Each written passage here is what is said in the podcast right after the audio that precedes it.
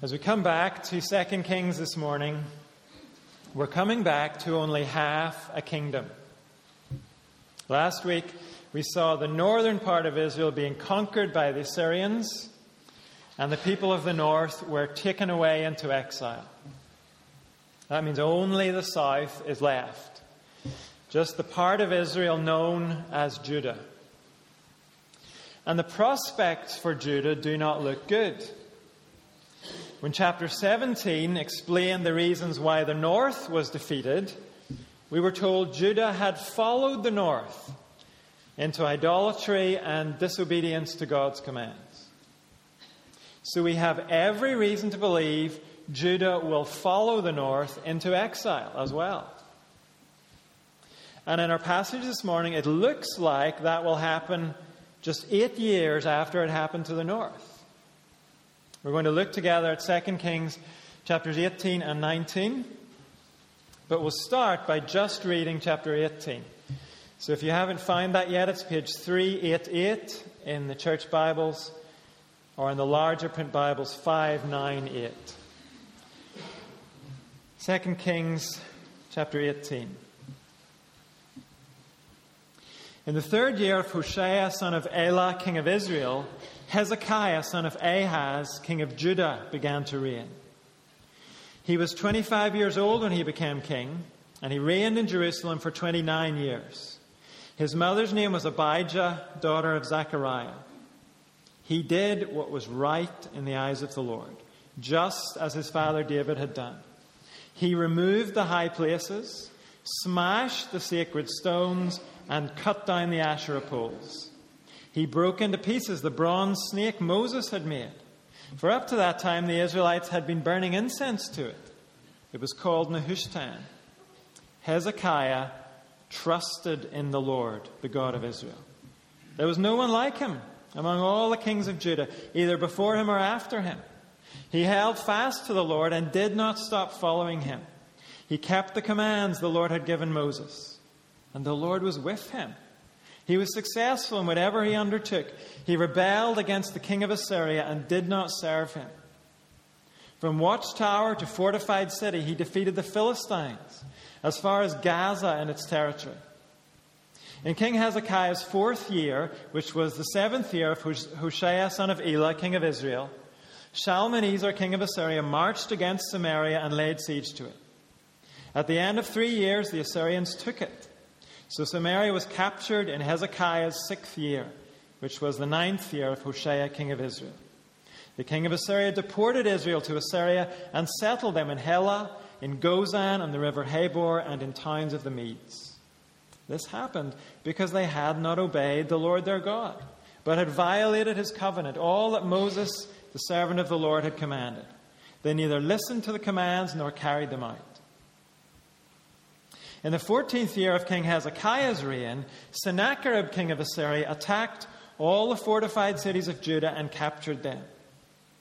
So Hezekiah, king of Judah, sent this message to the king of Assyria at Lachish I have done wrong. Withdraw from me, and I will pay whatever you demand of me. The king of Assyria exacted from Hezekiah, king of Judah, 300 talents of silver and 30 talents of gold. So Hezekiah gave him all the silver that was found in the temple of the Lord and in the treasuries of the royal palace. At this time, Hezekiah, king of Judah, stripped off the gold with which he had covered the doors and doorposts of the temple of the Lord and gave it to the king of Assyria. The king of Assyria sent his supreme commander, his chief officer, and his field commander with a large army from Lachish to King Hezekiah at Jerusalem. They came up to Jerusalem and stopped at the aqueduct of the upper pool on the road to the washerman's field. They called for the king. And Eliakim, son of Hilkiah, the palace administrator, Shebna, the secretary, and Joah, son of Asaph, the recorder, went out to them. The field commander said to them, Tell Hezekiah, this is what the great king, the king of Assyria, says.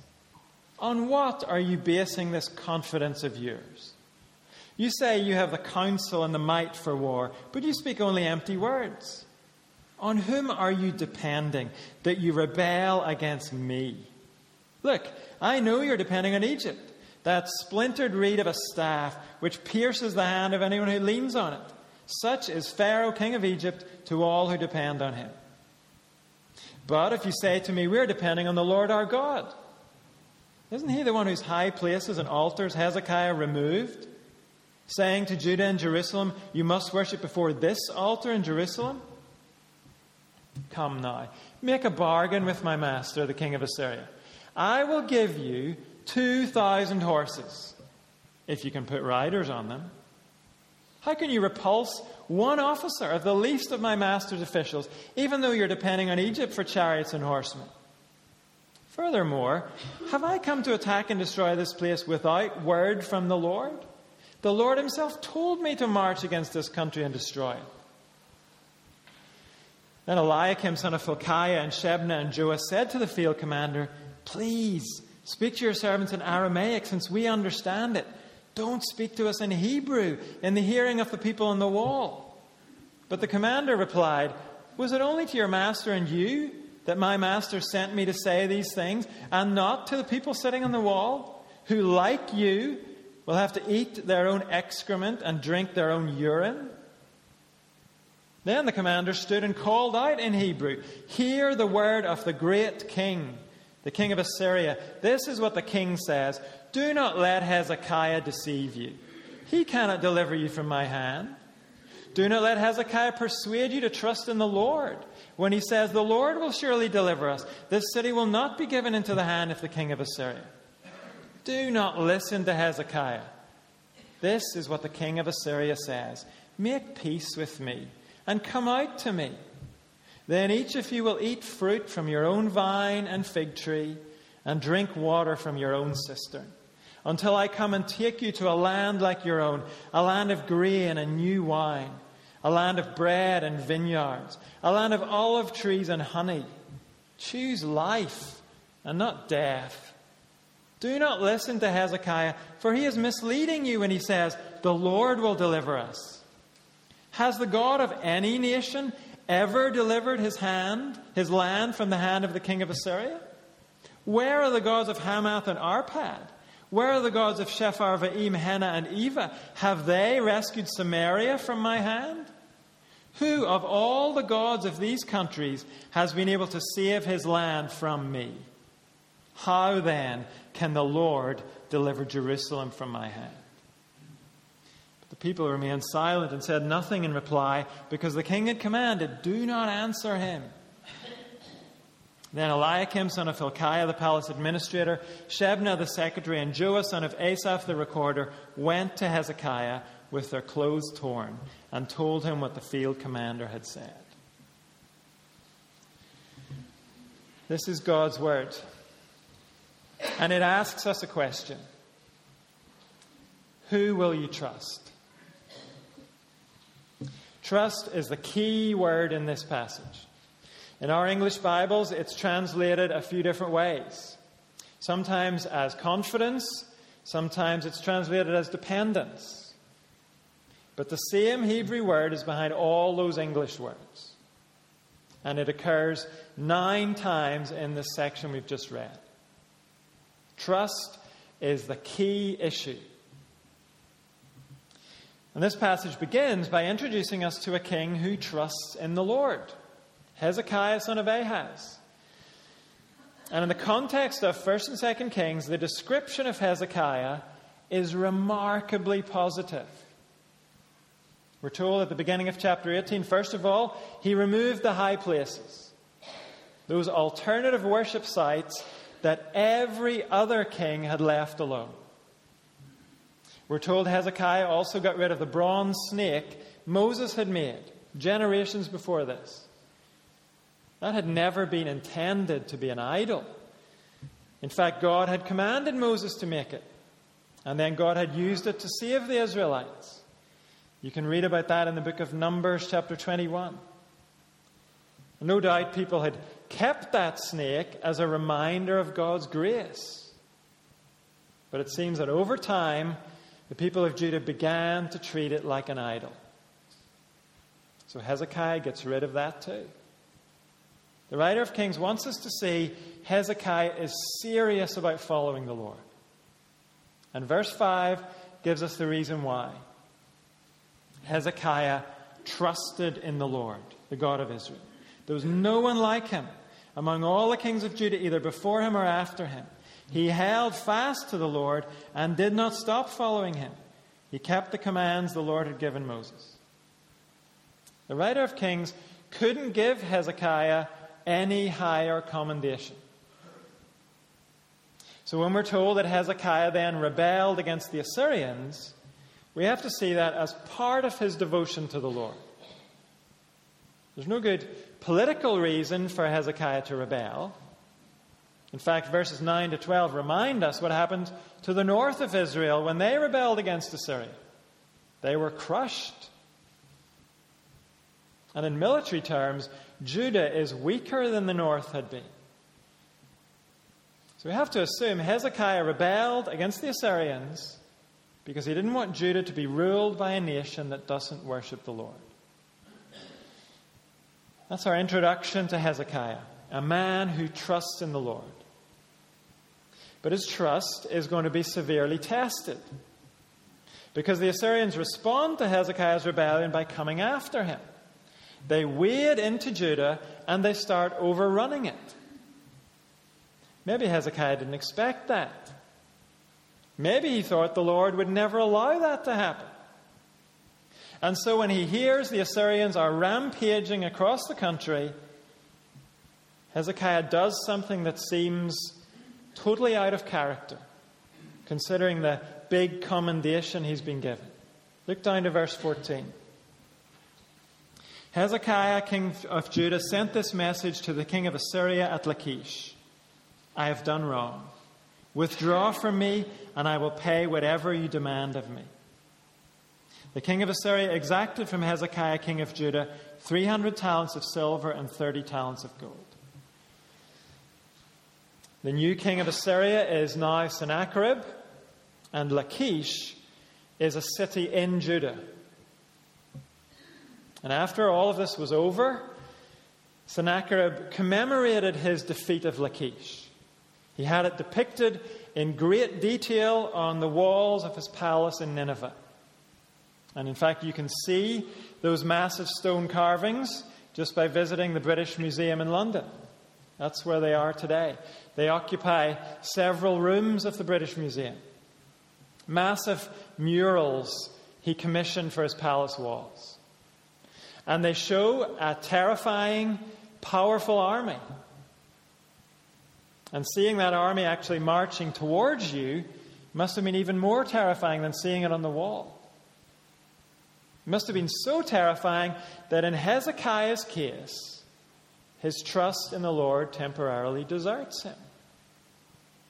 He goes to jelly and he starts sucking up to Sennacherib. He pays him a huge amount of silver and gold. Now, that payment was given so that Sennacherib would withdraw.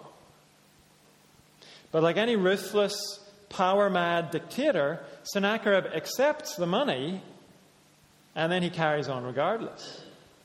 He gets ready to capture Jerusalem just as soon as he's finished over at Lachish. And that means the scene is set for us. We have a Judean king who trusts in the Lord, but who can still go a bit wobbly when his faith is tested. And we have the challenger to Hezekiah's faith in the Lord. While Sennacherib is mopping things up over at Lachish, he sends a chunk of his army to Jerusalem, and among them his head man, his spokesman, Hezekiah sends out several of his own officials to hear the message from Sennacherib. And look down to how the message begins in verse 19. The field commander said to them, that's to Hezekiah's officials, Tell Hezekiah, this is what the great king, the king of Assyria, says. On what are you basing this confidence of yours? You say you have the counsel and the might for war, but you speak only empty words. On whom are you depending that you rebel against me? Through his messenger, Sennacherib asks Hezekiah, Who are you trusting in? Then he gives some options, some possibilities. Are you trusting in Egypt? Because Egypt can't help you. Egypt is no match for me. And in that case, Sennacherib is right. But it's not clear at all that Hezekiah had been looking to Egypt for help. Then Sennacherib asks, Well, are you trusting in the Lord your God? Because he won't help you. Hezekiah tore down all his high places. Now we know the high places were false worship sites. Removing them did not make the Lord angry. But what Sennacherib is doing is firing off discouraging comments, hoping that some of them will hit the target.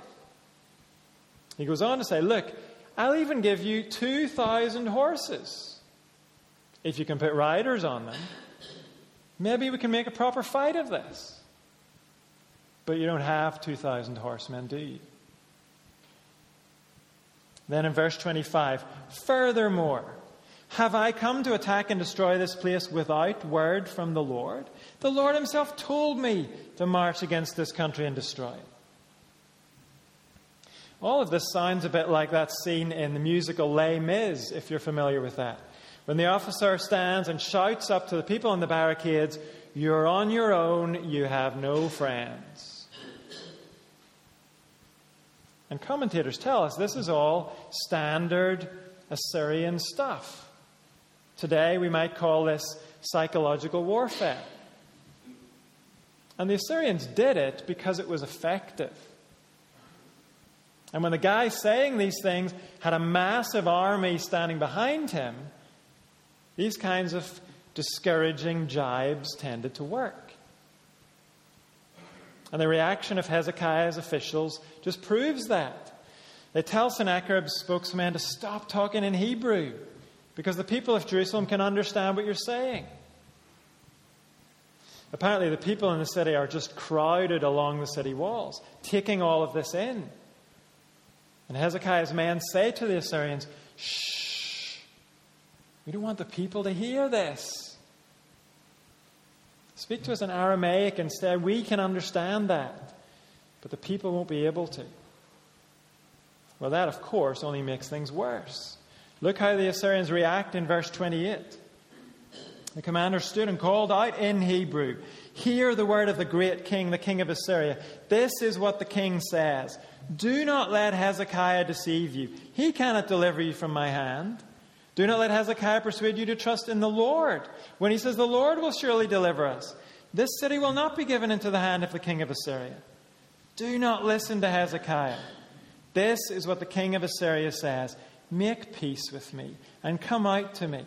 Then each of you will eat fruit from your own vine and fig tree and drink water from your own cistern until I come and take you to a land like your own, a land of grain and new wine a land of bread and vineyards, a land of olive trees and honey. Choose life and not death.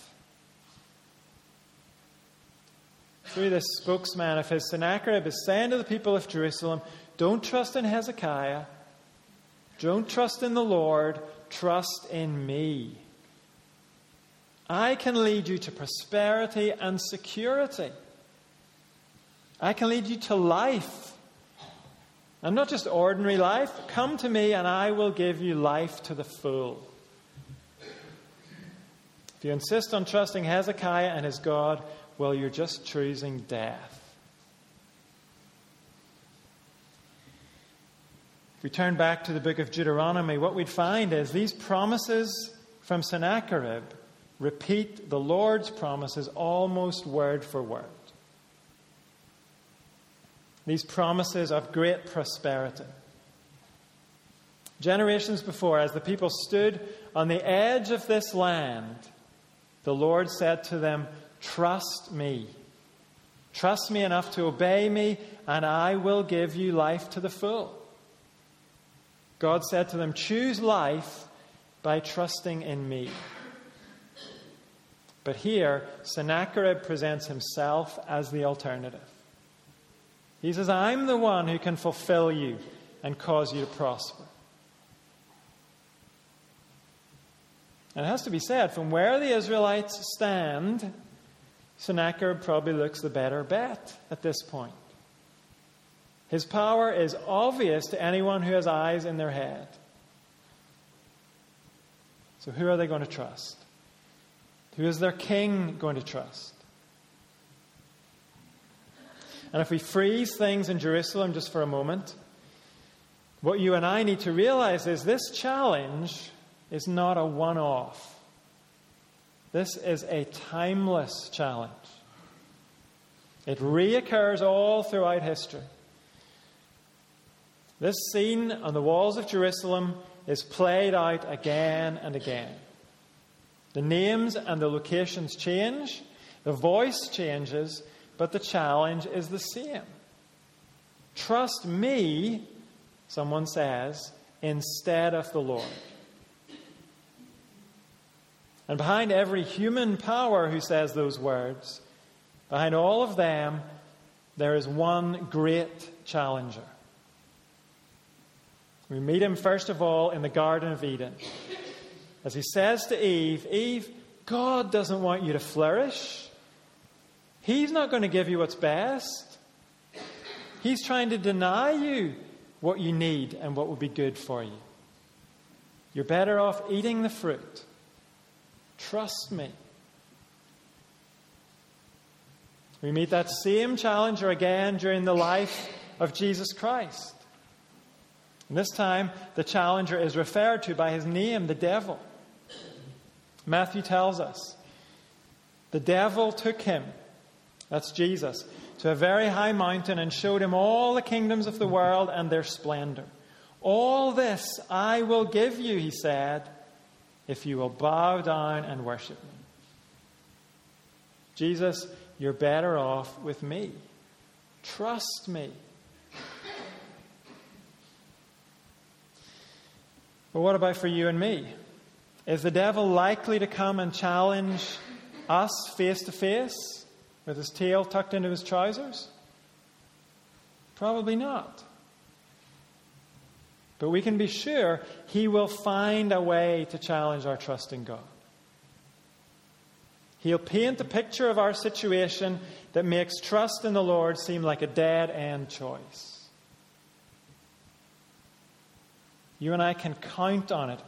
The challenger will get to us. And when he does, his presentation will be impressive. And most of the time, he'll have numbers on his side. If so many people are living this way, how could it be wrong? How can God's word be true if so many people believe the opposite of what God's word says? How can God's word be true when He's taking so long to do what He promised to do? The faces will change, the words will change, but the challenge is always the same. Will we trust God and His Word, or will we trust the face and the voice that is challenging God and His Word? And let's remember the challenger never keeps his promises. In Jesus' case, he couldn't deliver what he was promising Jesus. The kingdoms of the world do not belong to Satan. In Sennacherib's case, all we have to do is look at his artwork from Lachish. That artwork shows us his captives being brutally tortured and then led away in chains as slaves. That is his intention for Jerusalem as well. The promises of olive trees and vineyards and honey, they're all just a lie.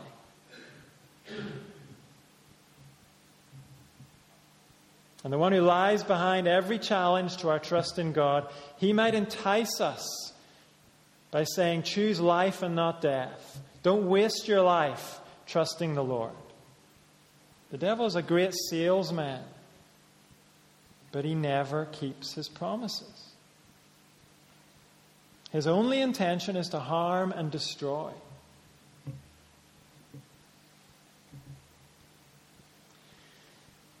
When we left Jerusalem, it was pretty quiet.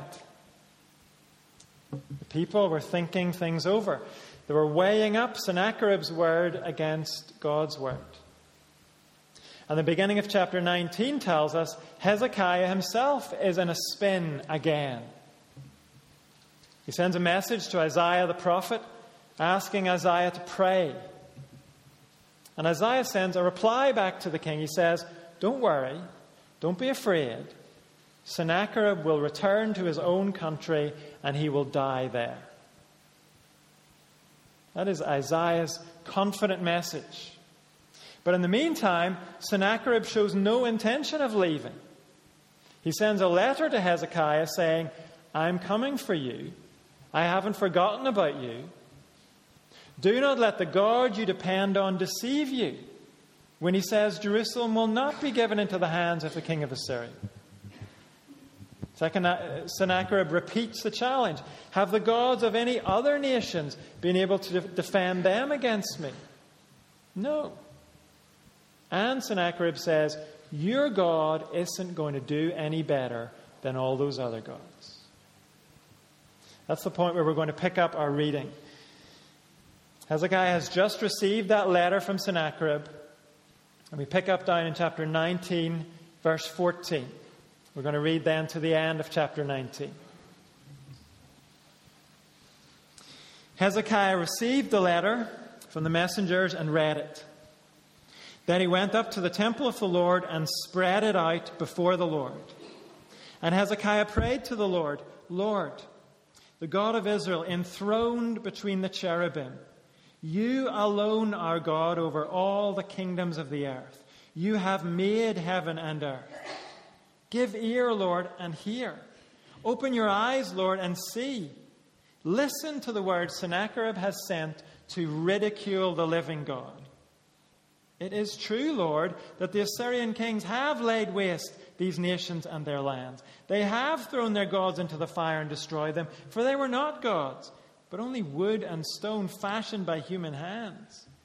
Now, Lord our God, deliver us from his hand so that all the kingdoms of the earth may know that you alone, Lord, are God. Then Isaiah, son of Amos, sent a message to Hezekiah. This is what the Lord, the God of Israel, says I have heard your prayer concerning Sennacherib, king of Assyria. This is the word that the Lord has spoken against him. Virgin daughter Zion despises you and mocks you. Daughter Jerusalem tosses her head as you flee. Who is it you have ridiculed and blasphemed? Against whom have you raised your voice and lifted your eyes in pride? Against the Holy One of Israel. By your messengers you have ridiculed the Lord. You have said, With my many chariots, I have ascended the heights of the mountains, the utmost heights of Lebanon. I have cut down its tallest cedars, the choicest of its junipers. I have reached its remotest parts, the finest of its forests. I have dug wells in foreign lands and drunk the water there. With the soles of my feet, I have dried up all the streams of Egypt. Then in verse 25, God replies to Sennacherib's boasts Have you not heard? Long ago, I ordained it. In days of old, I planned it. Now I have brought it to pass that you have turned fortified cities into piles of stone. Their people, drained of power, are dismayed and put to shame. They're like plants in the field, like tender green shoots, like grass sprouting on the roof, scorched before it grows up. But I know where you are, and when you come and go, and how you rage against me.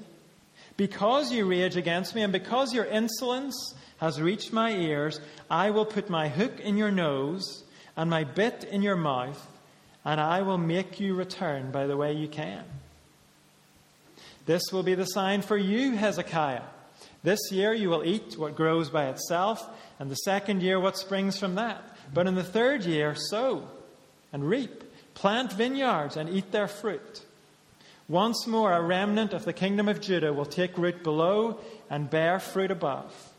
For out of Jerusalem will come a remnant, Out of Mount Zion, a band of survivors. The zeal of the Lord Almighty will accomplish this. Therefore, this is what the Lord says concerning the king of Assyria He will not enter this city or shoot an arrow here. He will not come before it with shield or build a siege ramp against it. By the way that he came, he will return. He will not enter this city, declares the Lord. I will defend this city and save it. For my sake and for the sake of David, my servant.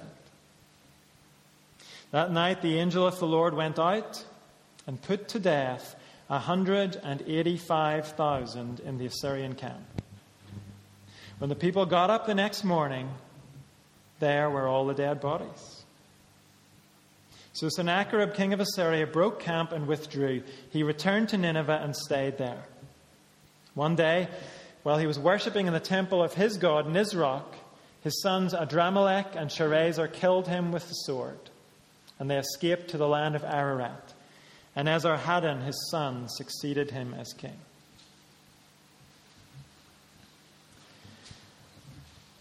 Back in chapter 18, the very first thing we heard about Hezekiah was that he trusted in the Lord. And we soon saw that didn't mean he was immune to wobbles in his faith. Hezekiah is not a robot. Circumstances can get to him like they can get to anyone. We saw that when he apologized to Sennacherib and tried to buy him off. But now, in chapter 19, when Sennacherib's letter arrives, Hezekiah does the wisest thing he possibly could do. He heads for the temple of the Lord. He steps aside from all the noise Sennacherib is making. All the noise that begins to sound very convincing if we listen to it long enough. Hezekiah gets away from that and he prays. He turns his attention to the Lord. And notice in chapter 19, verse 15, he starts just by remembering who God is. In verse 15, Lord, the God of Israel, enthroned between the cherubim. You alone are God over all the kingdoms of the earth. You have made heaven and earth. Hezekiah gets his bearings again by refocusing on who God is. That in itself can be a powerful antidote to the challenges. And then he asks God to hear Sennacherib's challenge and respond to it. Look down to verse 19. Now, Lord our God, deliver us from his hand, so that all the kingdoms of the earth may know that you alone, Lord, are God. Hezekiah began his prayer by remembering who God is. He ends it by asking God to show who he is, so that God himself will be vindicated and honored. And when you and I face challenges to our faith, this is the way forward for us as well. First, we need to get ourselves out of all the anti God noise that's going on around us. We need to step out of that for a while so we can just remember who our God is. That's one of the main reasons we have the Bible to show us our God. So we can see Him in action and remember His uniqueness and His power and His faithfulness. Then we can go on to pray about the challenges we face. And we can go further than just saying, Lord, make those people be quiet and leave me alone. We can go on to say, Lord, for the sake of your name and your reputation, show that you're trustworthy. For the sake of your own honor, take action. Our faith in God will never survive if we don't take time to be quiet in the presence of God, just remembering who He is. And our faith won't survive if our prayers never get further than, Lord, bail me out, please. We need a concern for God's own reputation so that our prayers are ultimately for God to come and glorify His own name in the situation. That's what we see from Hezekiah. And look what we see then from God, or rather, what we hear from God in verse 20. Isaiah, son of Amos, sent a message to Hezekiah This is what the Lord, the God of Israel, says I have heard your prayer concerning Sennacherib, king of Assyria. This is the word that the Lord has spoken against him. Virgin daughter Zion despises you and mocks you. Daughter Jerusalem tosses her head as you flee. Zion is another name for Jerusalem. And God here pictures the city of Jerusalem like a virgin who has been delivered from a rapist. That's the picture. Sennacherib is at the city gates. He's ready to force his way in and violate the city. But he's not going to manage it. Jerusalem will not be humiliated. And here's why it's not because the people of Jerusalem are any better than the people up in the north had been. No, God is coming to defend Jerusalem because Sennacherib has gone too far. He has publicly announced the Lord cannot save Jerusalem. That he's just like the powerless gods of all the other nations. The nations Assyria has trampled over. People are always on dangerous ground when they announce that God cannot do something. Do you remember what they said when the Titanic was being launched? This ship is so well built that God Himself couldn't sink it. It's never a good idea to make announcements like that. They have a habit of being contradicted. And here, not only has Sennacherib been bold enough to say that God cannot deliver Jerusalem, Sennacherib has begun to think of himself as God. Look in verse 23. God says to him, By your messengers you have ridiculed the Lord, as you have said, with my many chariots, I have ascended the heights of the mountains, the utmost heights of Lebanon. I have cut down its tallest cedars, the choicest of its junipers. I have reached its remotest parts, the finest of its forests. I have dug wells in foreign lands and drunk the water there. With the soles of my feet, I have dried up all the streams of Egypt. Back at the time of the Exodus, the Lord showed his power over the waters of Egypt. He divided the Red Sea so Israel could cross it on dry land. And now, in Sennacherib's own mind, he's in God's shoes. He's the Almighty. He's the one all creation must bow down to and give way to. Today, we still have Sennacherib's own written records of his military campaigns, and this is exactly the sort of thing he wrote about himself. But here, God says to Sennacherib, You have only achieved what you've achieved because it was part of my sovereign plan. You were my instrument among those nations.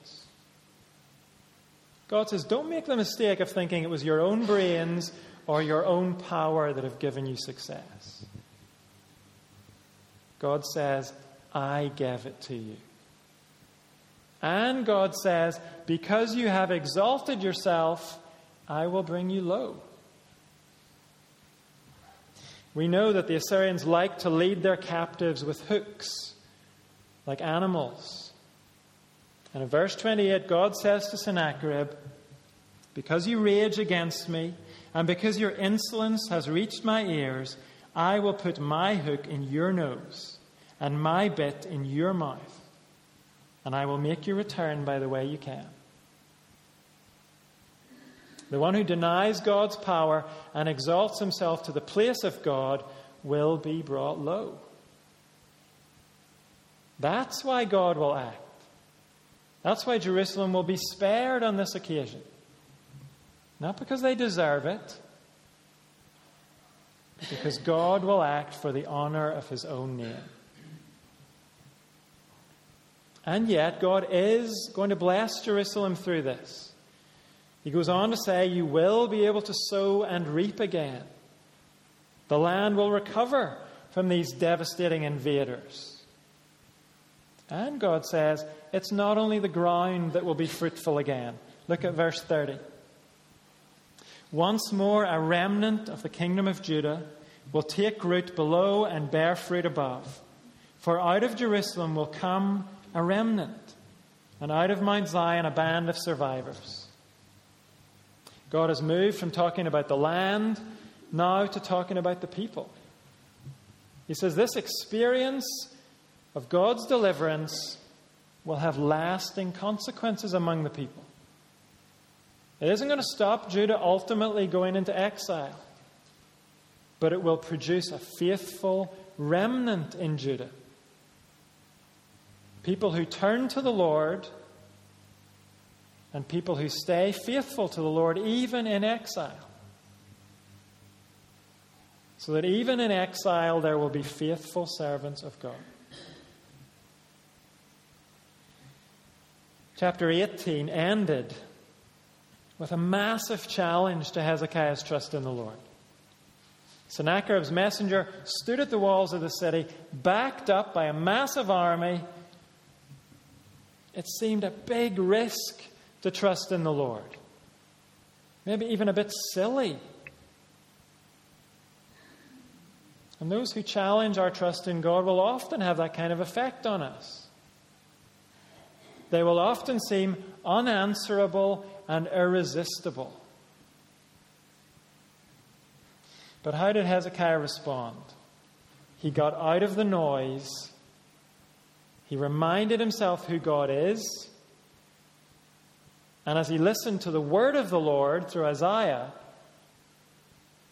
Hezekiah was given a totally different perspective on the situation. Sennacherib hasn't disappeared. Just that Hezekiah can now see him in his proper place. And that place is under God's power and authority. Sennacherib is the challenger, but the Lord is the winner. When the actual defeat of the Assyrians is reported here in the text, it's almost thrown in as an afterthought. Well, of course the Lord won. Of course he did what he said he'd do. Of course his angel came in the night and put to death 185,000 of the Assyrian troops. Of course, Sennacherib went home with his tail between his legs. How could we ever have doubted the Lord? How could we ever have been swayed by Sennacherib's big talk?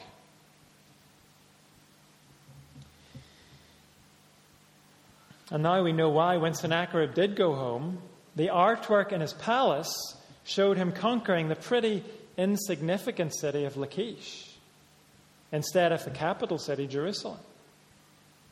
Jerusalem was a much bigger prize. But Sennacherib's palace had no murals about Jerusalem because he never conquered Jerusalem. And sometime later, two of his sons assassinated him. This is how it always ends for those who challenge our trust in the Lord. Of course, the specific details will change. But when any man or woman, or movement, or idea calls us to trust it instead of the Lord, that challenge to the Lord will end in humiliating failure. And the greatest challenger, the devil, the one who lies behind those challenges to our faith, the Bible says his time is short. and he will end up in eternal fire. All his big talk and his promises will go up in flames. So, this passage leaves each one of us with a question. In my situation, who am I going to trust? Am I going to trust the God who made the world and rules the world and has shown it again and again? Or will I trust the challenger who tells me I'm wasting my time trusting the Lord? There will always be other voices promising us life to the full. It's been that way ever since the Garden of Eden, when the snake made those big promises to Eve. There'll always be other voices, and those voices usually sound pretty good to us. Until we step aside from the noise and remind ourselves who God is. He is high above every challenger, and He delivers on every one of His promises. For His own honor and for the good of all those who trust in him. We're going to close by lifting our eyes up to him as we sing together, Awake, awake, O Zion, and then behold our God.